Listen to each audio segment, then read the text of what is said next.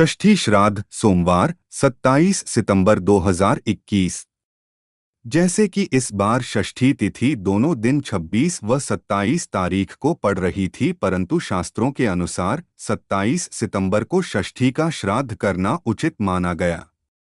षष्ठी तिथि एक हिंदू चंद्र महीने के दोनों पक्ष, पखवाड़े, शुक्ल पक्ष और कृष्ण पक्ष का षष्ठी, छठा दिन होता है।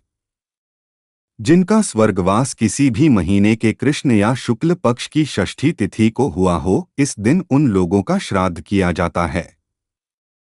षष्ठी श्राद्ध की तिथि को छठ श्राद्ध भी कहते हैं।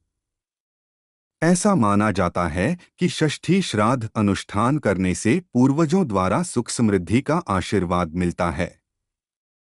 तथा पूर्वजों की आत्मा को मोक्ष की प्राप्ति भी होती है।